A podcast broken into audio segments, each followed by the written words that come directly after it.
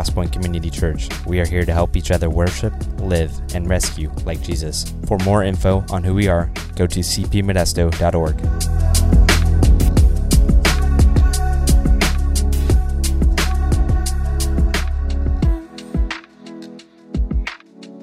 Uh, welcome to Crosspoint once again. So glad that you're here.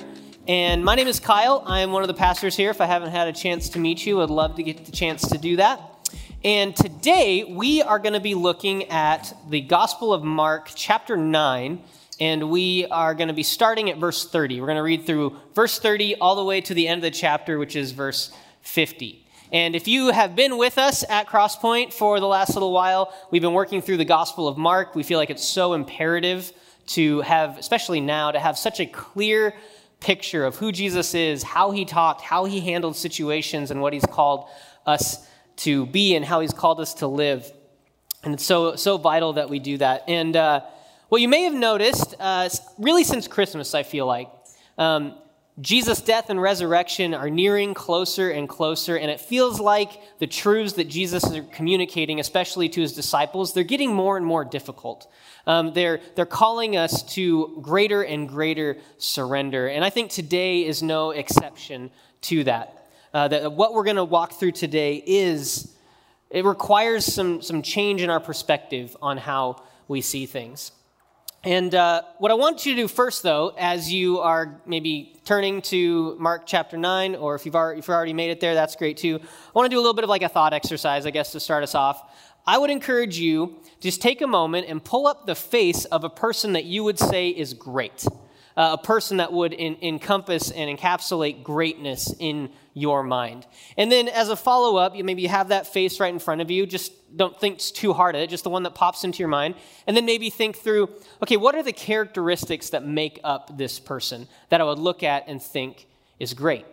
Now, if I brought five of you up onto the stage this morning and was like, hey, tell me the, the image, the face that popped into your mind and the characteristics that make that person great. What's really interesting is I think that we'd probably have five different answers.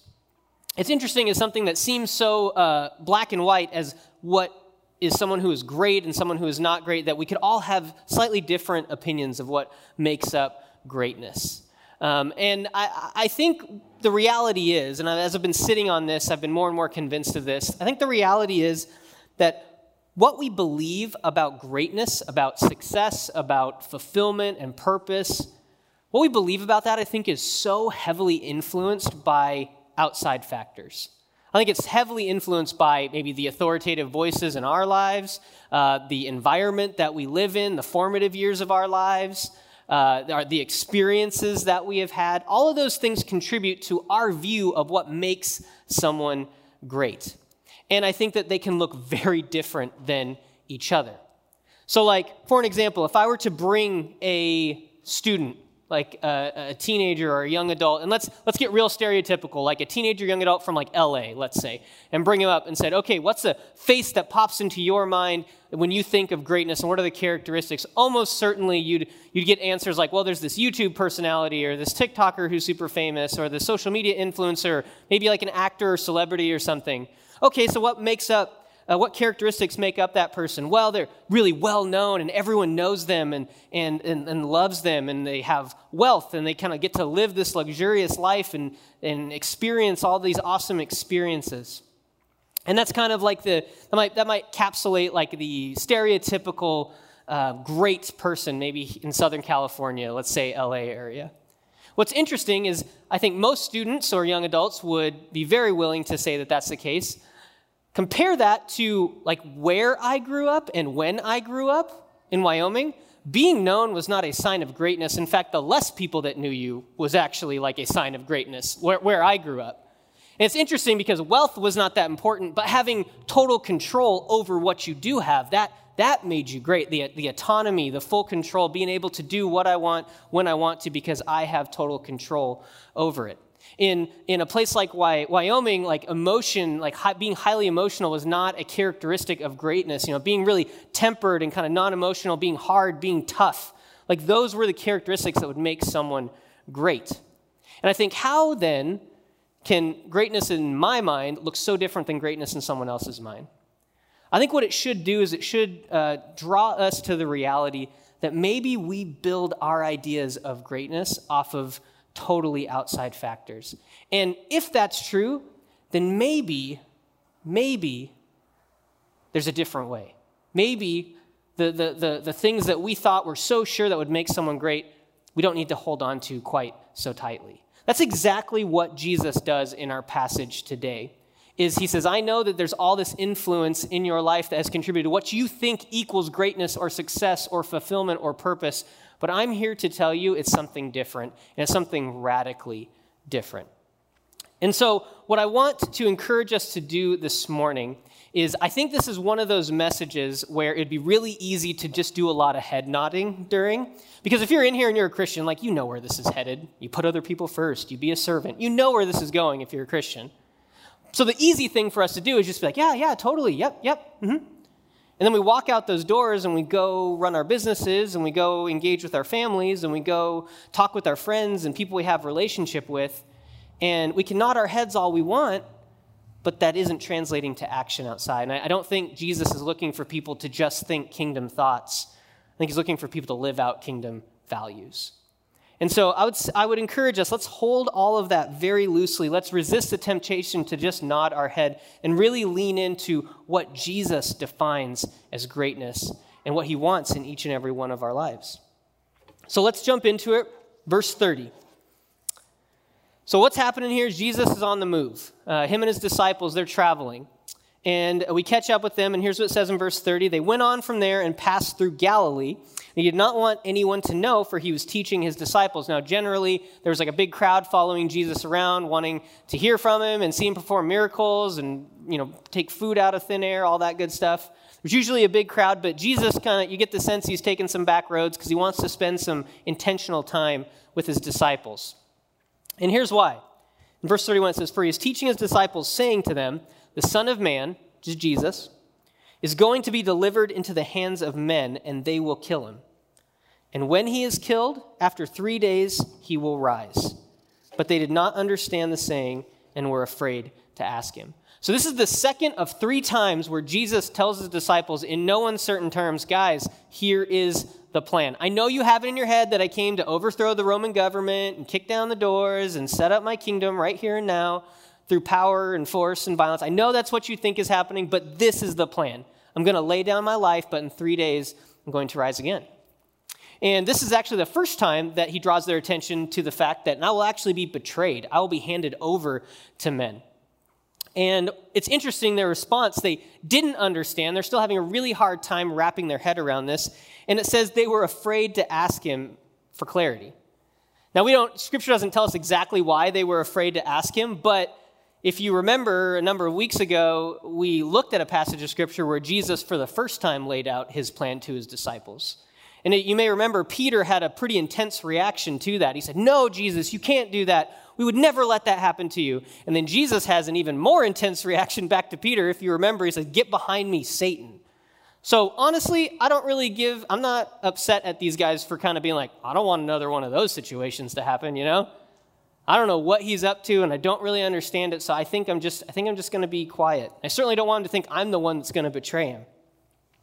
And so they're quiet and they weren't engaging with Jesus in this conversation, but we will find that the conversation turned to some other things.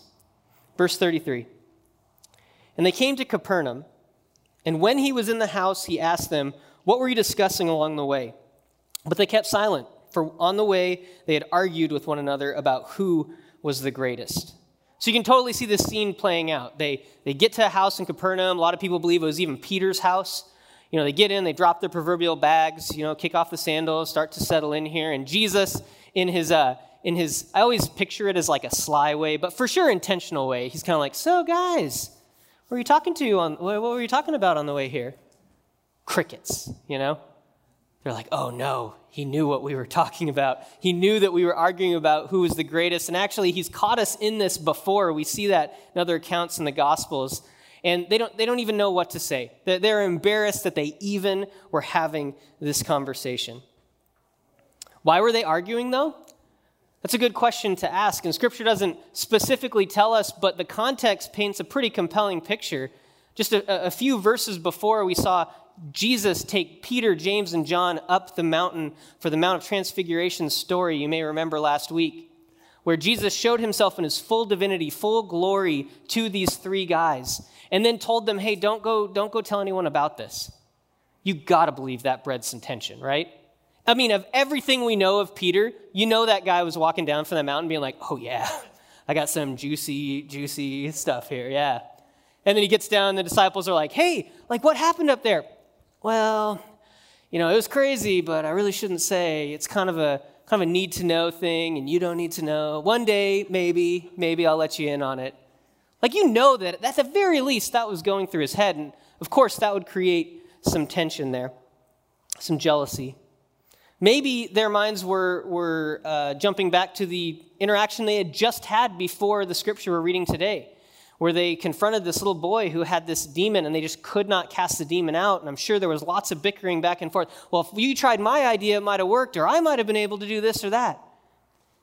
Whatever their reasoning was to argue about who is the greatest, it's beginning to paint a fairly twisted picture of what they think greatness is. They think greatness is power and authority. They think greatness is force. They think greatness is exclusivity. They're painting a pretty clear picture of what they think it means to be great. And honestly, it's a picture that I think is probably very familiar to many of us. And Jesus takes this opportunity, and even in their embarrassment, he takes this opportunity to do a little bit of teaching. And so in verse 35, it says, He sat down and called the 12. He sits down, he says, Hey, come in here, guys. And he said to them, without them even saying what they were actually arguing about, he says to them, he knows what they were thinking. If anyone would be first, he must be last of all and servant of all. He's like, I know that you have this idea of what greatness is, but greatness in my kingdom, anyone who wants to be first must be last of all and servant of all. I think it's really interesting here that Jesus doesn't rebuke them for wanting to be great. Um, we, might have we might assume that, right? That he was like, no, you're not you're not supposed to want greatness. No, Jesus doesn't do that. I think actually the desire to do great things and to great, make great impact in the world, it's a desire put there by God that goes all the way back to Genesis 1, where He created us to continue to put out good and great things in our partnership with God in the world. So it's not, it's not something that we shouldn't go after, but Jesus says you're going after the wrong version of it. This is what greatness looks like in my kingdom. And it is very, very upside down than what you're used to. Now, I don't know what the vibe of the room was, but I imagine, knowing these guys, having like seen how they react to Jesus very often, I imagine there were a few, more than a few blank stares coming Jesus' way. Like, this does not compute for them. This is not what we have seen. This is not what we have experienced. This is not what we have learned. This does not make sense to us that greatness would be achieved by putting yourself last and by putting yourself in the role of a servant. It doesn't make sense. And honestly, are we really that different? I don't think so.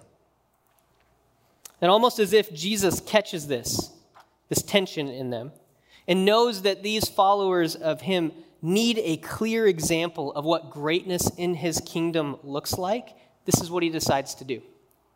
In verse 36, it says, And he took a child and put him in the midst of them. They're having this very intense spiritual conversation.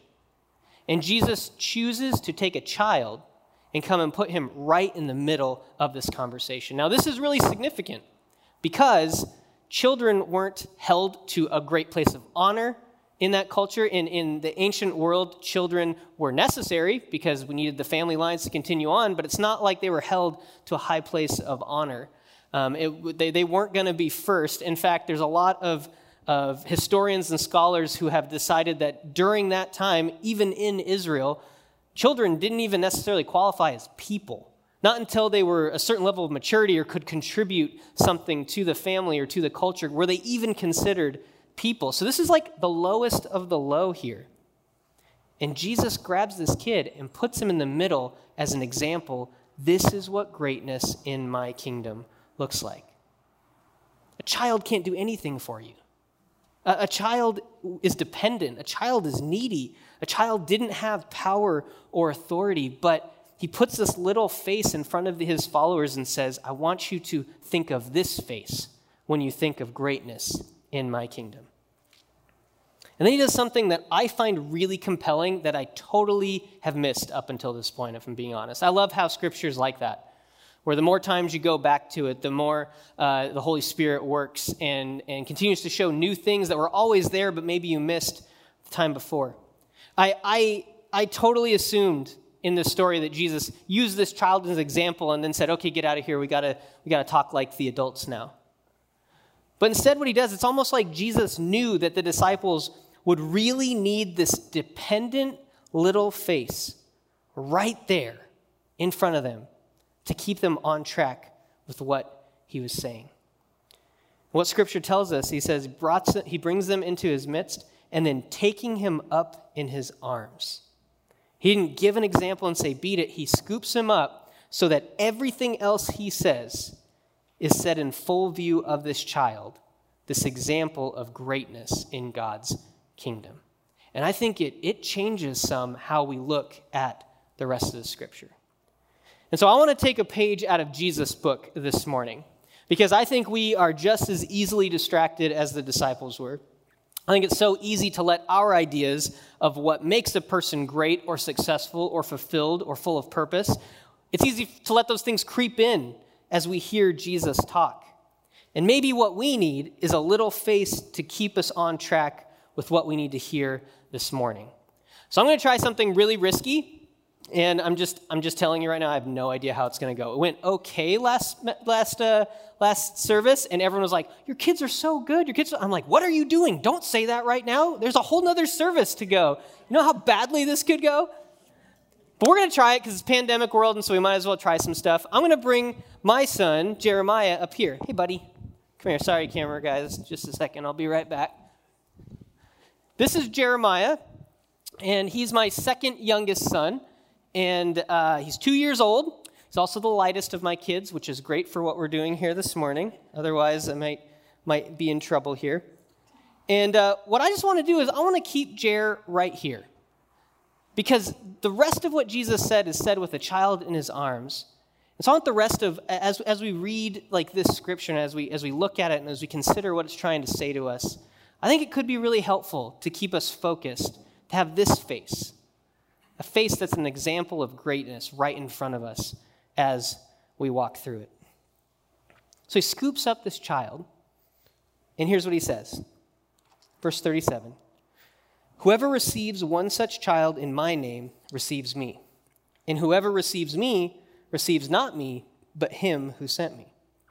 Jesus is Jesus on a roll. He's, he has, he's, he's on a flow here. He's, he's laying it out that this is how greatness works in my kingdom. When you serve, when you lift up a child who can't do anything for you, that's how my kingdom works. Caring for the hurting, the oppressed, the, the disenfranchised, all these people who can't do it on their own. When you lift them up, you start to get what I'm about. And when you get what I'm about, you get what my Father is about. And don't forget, like, this is the example right there for you to see. And Jesus is on a roll here, and then out of nowhere, John tries to completely derail the conversation. It's a super weird thing for him to say these next few verses that we are going to look at. Have you ever, have you ever known someone where you're like, you're, you're on a roll, you're talking through something important, and then they just throw in this super random comment that just derails the whole thing? Like, I work with high schoolers and middle schoolers, and so I experience that a lot, where we're, we're talking about Jesus, and they're like, so what do you think of winning a fight between Batman and Superman, huh? Thanks.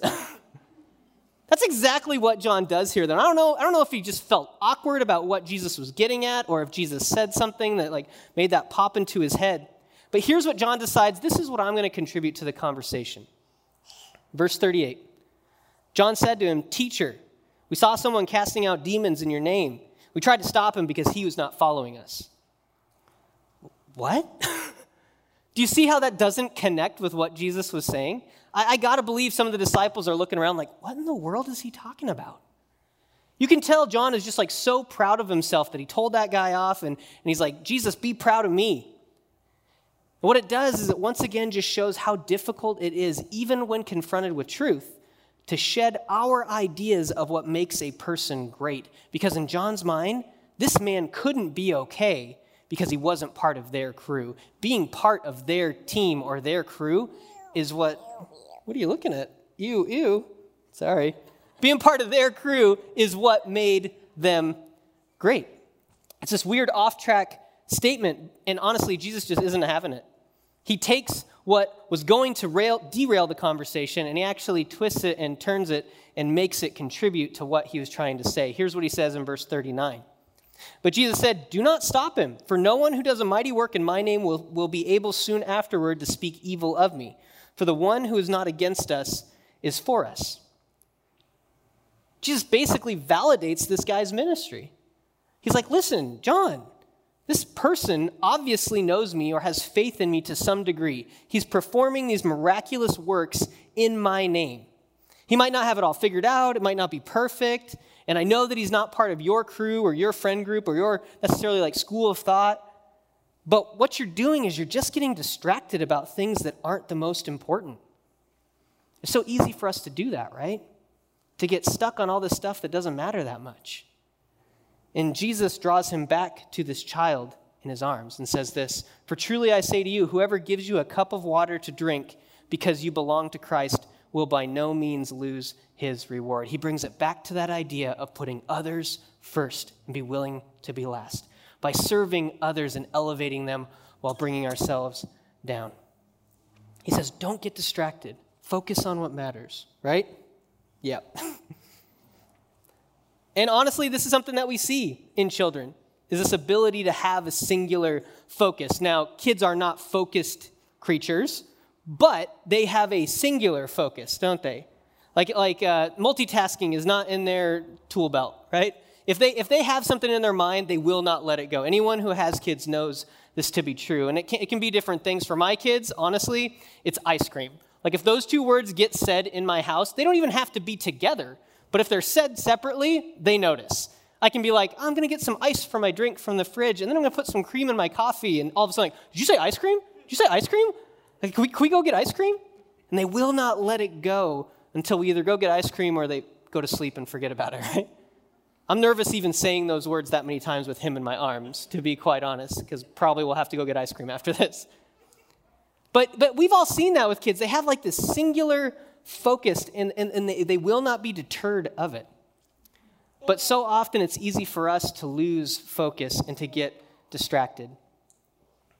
To be quite honest, one of the best examples I think that we could ever have is existing right now in the world around us, where we get distracted and then we lose relationship and then we create divides when they're completely unnecessary. Man, Wednesday was a massive tragedy to some, way too big of a tragedy for people who say Jesus is king. And for others, it was a massive celebration, way too massive of a celebration for people say that their hope is in Jesus. And people are losing relationship and losing respect and are sinning because of their, their distraction of everything that's happening in the political realm. You know who didn't care at all what happened Wednesday? This guy. If you come up to him after the service he might not want to talk to you because he's shy, but I guarantee it's not going to be because you, who you voted for or what you think politically. And I'm not saying it's not important for us to be present in the world that we live. It is, it's, it's, it's a call of ours. But let's not let these secondary things distract us from what's actually important. We've seen two very different approaches politically to try to seize greatness, and neither one of them looks like this. It's a distraction. The greatness in God's kingdom requires singular focus. So let's get focused. Because what we're signing up for to be part of God's kingdom is incredibly important. And that's what Jesus talks about next. Verse 42, he says, Whoever causes one of these little ones who believe in me to sin, it would be better for him if a great millstone were hung around his neck and he were thrown into the sea. So when he talks about a millstone, it's this big rock that would, grind up wheat. And there were smaller ones that were used by hand. There were larger ones that you needed like a, a donkey to make work. And Jesus is talking about the big one. And he's saying it would be better for you to have one of those attached to your neck and to be drugged to the bottom of the ocean than to cause one of these little ones who believe in him to sin. Now, it's interesting, that verse is always the verse that, that we go to and we use kind of like as ammunition against all of these institutions and people that we feel like are leading our kids astray, right? It's like, oh, you health class teacher teaching my kid the world's view on sexuality and sexual practices, stuff like that, you better be careful. Millstone's coming for you, you know. We're like, oh, you science teacher teaching evolution, millstone's coming for you. You better take a swim. Like you, you, you school teachers that are, that are teaching moral decay to my kids, millstone's coming for you. And while I think Jesus cares intensely about actual physical children, let's look at this in context. I think it might be telling us something different here. If, if a child is an example of greatness in God's kingdom, and we are called to be like children as we pursue greatness in God's kingdom, then I think another application of this verse is that those of us who do a poor job being a good example of what greatness looks like in God's kingdom, that putting other people first, that being willing to be a servant, he's saying the consequences for that are pretty severe. Now, while I, I, don't, I don't think I've ever committed some massive atrocity to a child that would make me get a millstone around my neck and throw into the ocean, I for sure have done a poor job of setting a good example of what kingdom greatness looks like to people. That's, that should be a sobering thought to us, church, especially those of us who've been around this thing for a while. If we talk, talk, talk about putting others first and putting ourselves last and, and being a servant to all, and then we walk out those doors and don't practice any of that, I think the consequences are pretty severe, especially for those who maybe are a little further behind. It's very important what we are doing, and we cannot, we cannot settle for anything less. Jesus takes it out of the realm of theory at this point and starts to speak explicitly to the disciples, talking directly to them about uh, the, the cost and the, the seriousness of embracing greatness in God's kingdom. And he goes on to tell about the worst bedtime story he could ever tell with a child in his arms. Listen to what he says here, verse 43. And if your hand causes you to sin, cut it off. It's better for you to enter life crippled than with two hands to go to hell, to the unquenchable fire. And if your foot causes you to sin, cut it off. It's better for you to enter life lame than with two feet to be thrown into hell. And if your eye causes you to sin, tear it out. It is better for you to enter the kingdom of God with one eye than with two eyes to be thrown into hell, where their worm does not die and the fire is not quenched. Now let's tuck you in, nighty night, have good dreams, right? Jesus has a child in his arms when he's talking about this. He's, he's talking about some pretty intense, severe, kind of disturbing things. He's talking about dismemberment, which is just a weird thing to bring up when kids are in the mix. Although I will say my kids like Star Wars a lot, and everybody's getting their hands chopped off in that franchise. So maybe Jesus was onto something here, I don't know. But he's talking about this severity, this picture that honestly most people at that time would have understood that if, if a part of your body is sick, sometimes the best thing to do is just get rid of it before it poisons the whole thing. But he doesn't just talk about dismemberment, he also references hell in here. And when, when he talks about hell in this passage, the Greek word that, that hell was translated from is Gehenna. And Gehenna was an actual physical place outside the walls of Jerusalem. And at the time when, when Jesus was having this conversation with his disciples, it was, it was basically a massive dump. All of the refuse was, was dumped out there. Dead bodies were dumped out there. There were fires that were continuously burning out in this valley. Uh, there were these just maggots and worms, all kinds of of, uh, of worms that would just continue to eat everything that was dead and rotting there. And so that's gross enough, but th- that place even had a darker history. If you go back into the Old Testament, there's some Israelite kings who worship false gods, and they would, they would practice child sacrifice out in that valley. And Jesus lays all this out with this image that he says is an example of greatness right in front of these disciples. But what Jesus is calling us to by bringing this up is he's, he's drawing our attention to the fact that whatever it costs you to pursue greatness in my kingdom, it is worth it. And the alternative is brutal. The alternative is destruction. Maybe another way of saying it is Jesus is saying, go all in, recklessly, go for it. Whatever you lose is nothing compared to what you gain. Creating your own version of greatness, even though it might seem right at the time, is just not worth it. It leads to destruction. So take it seriously. Go all in. Don't mess around. Man, for some of us, we won't even cut off our, our internet signal to keep ourselves from sinning. We won't, we won't cut off our plans to keep ourselves from sinning. We won't, we won't cut off our need to be right or our freedoms to prevent us from sinning. But Jesus says, man, go all in. Again, this is a characteristic we see in children. These examples of greatness in God's kingdom. Because a child, whatever they decide that they're about, they are all about it, aren't they? What's important to them, they are all in, relentlessly, radically all in with whatever is important to them. In our house, it's not a pet, it's not an outfit, it's not a toy, it's my wife, Megan. My kids absolutely adore my wife, Megan. She's the best.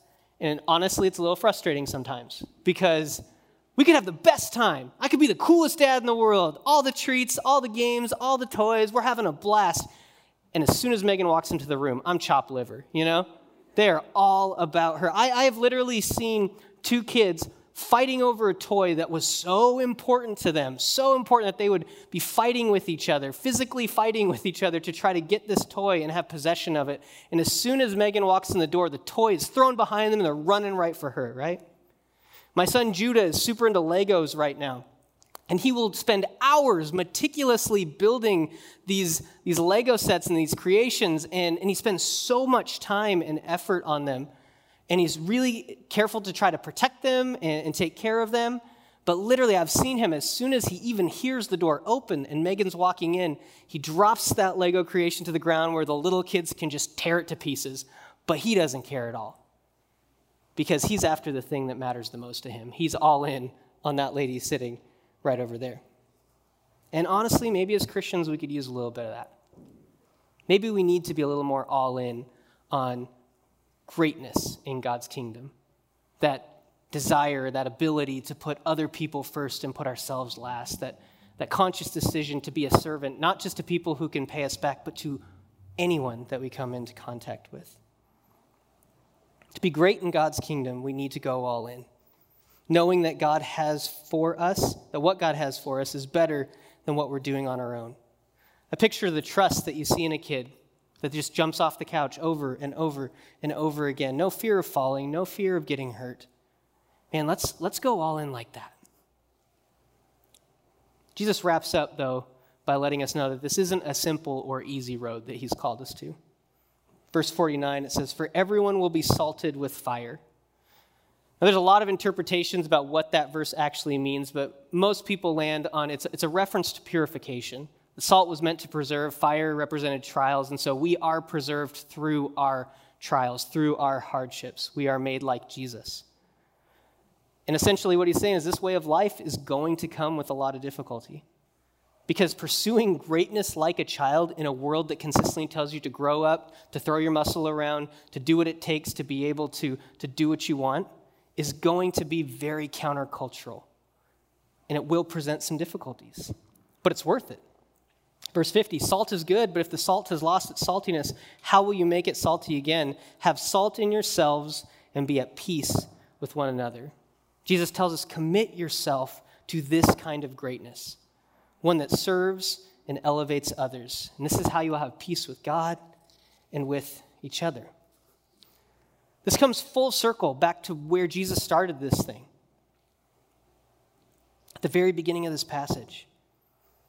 He's saying, You are going to see this kind of greatness that I'm talking about here on display very soon, where I will put myself last as a servant to all so that you can have peace with God and peace with each other. This is what greatness looks like, and I'm going to prove it to you. I said at the beginning of this thing that the temptation would be to just do a lot of nodding during this message. And so, honestly, here's where the rubber meets the road. The worship team's going to come back up. And we're going to have some opportunities to respond in worship. And here's what I would encourage us to do as we sing these songs about God's faithfulness and about the work that He does and about His greatness. here's what I would challenge us to do. First of all, let's shed our preconceived ideas of what makes someone great, of what makes us great. Instead, take Jesus at His word and exchange them for kingdom greatness. Think about where we've compromised and what needs to change. Let's keep our focus, man. Use Jeremiah's face if you need to, But get, get that face of greatness into our mind and let's never depart from it. Because it's really easy to sit in this room and say, yes, that's the type of greatness that I want to live out in my life. But it's on us to, to figure out how's that going to work in the business that I own? How's that going to work in the relationships that I have? How's that going to work in my online presence? How's that going to work in, in my marriage or in my family? See, every step of the way, I think it takes an intentional shift. Not just relying on what we've seen or learned or experienced, but instead embracing this new way that Jesus has laid out to us. And maybe just the perfect place to start. If a child's a perfect example, a great example of greatness in God's kingdom, and we are to be like them, maybe the first place is to start is to do exactly this. Just like lean into our Father's shoulder because we know that He can be trusted. Would you pray with me? And we'll have an opportunity to respond. Jesus, you're so good. You are so good. And Lord, I think we just we take it for granted or we get used to I don't know, just living for you halfway, but I'm just so tired of that. And and I think that you're doing something in this world even in the middle of like a lot of difficulty. Just really drawing us to an authentic life in you. And Lord, I think this is one of those areas where it might be really easy to get distracted. Lord, help us have focus. Help us to go all in by putting others ahead of ourselves, by being willing to put ourselves last, by being a servant to all, not just with our lips, not just with lip service, God, but with what we do and how we treat people. And Lord, whatever consequences that brings along with it, oh well, because the life you laid out for us is worth it, and the alternative is destruction. So, God, I pray that you would speak to us clearly, that you would give us courage and honesty to address where we're at, God, and that you would show us the type of greatness that you've called us to. In your name, amen.